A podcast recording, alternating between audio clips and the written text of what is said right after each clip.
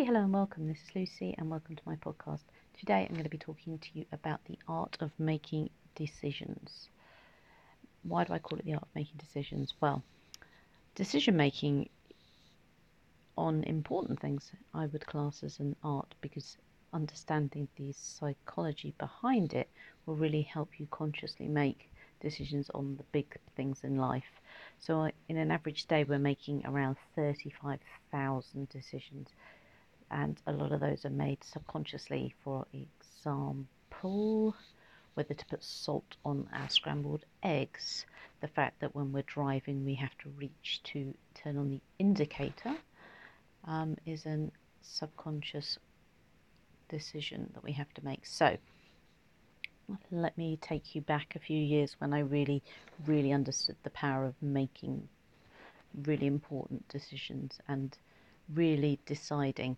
And from my memory, I believe the word decision comes from a Latin word meaning to cut. So that means cutting yourself off from all other paths. So um, the analogy that Tony Robbins uses, for example, is you don't make a decision until you burn the boats.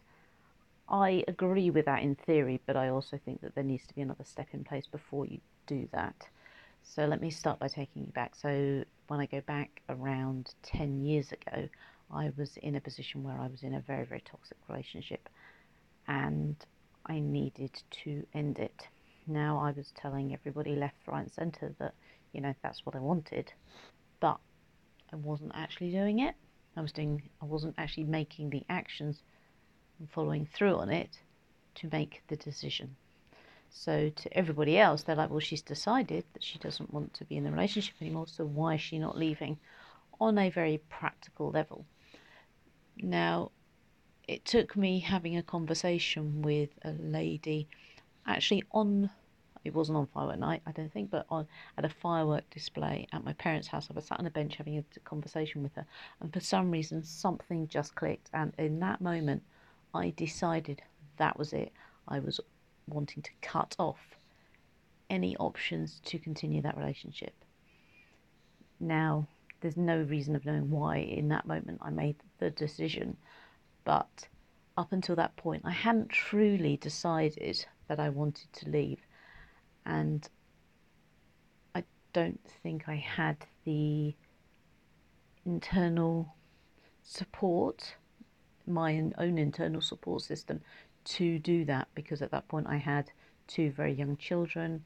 I'd not long returned to work, and I was had re- just not long recovered from having you know three years of postnatal depression. So although I knew I needed to be out of the relationship, and that was sort of fuel, had fueled some of the postnatal depression, I just wasn't internally ready to support that decision making process. But in that moment, I decided this is what needs to happen. And it actually took another four months before the plan actually followed through. For one reason or another, I needed to put things in place to make that happen. But the decision was actually made that evening whilst watching fireworks. What a wonderful uh, image for me to hold forever. I'll never forget that moment where I don't know what happened. It was just like something just clicked, and I was like, right, that's it. I am cutting off any possibility of this continuing. I have now decided that this has been made.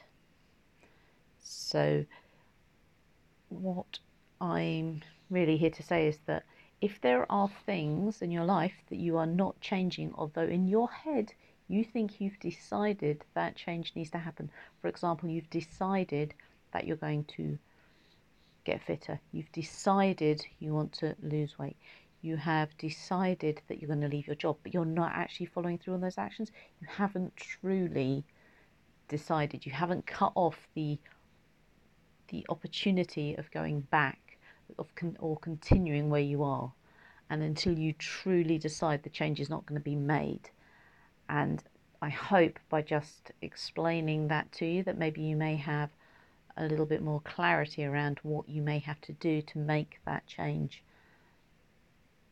now, I hope that that has been helpful and uh, I've enjoyed sharing that with you. So, uh, thank you for listening, and I look forward to sharing a few more tips with you again in the future.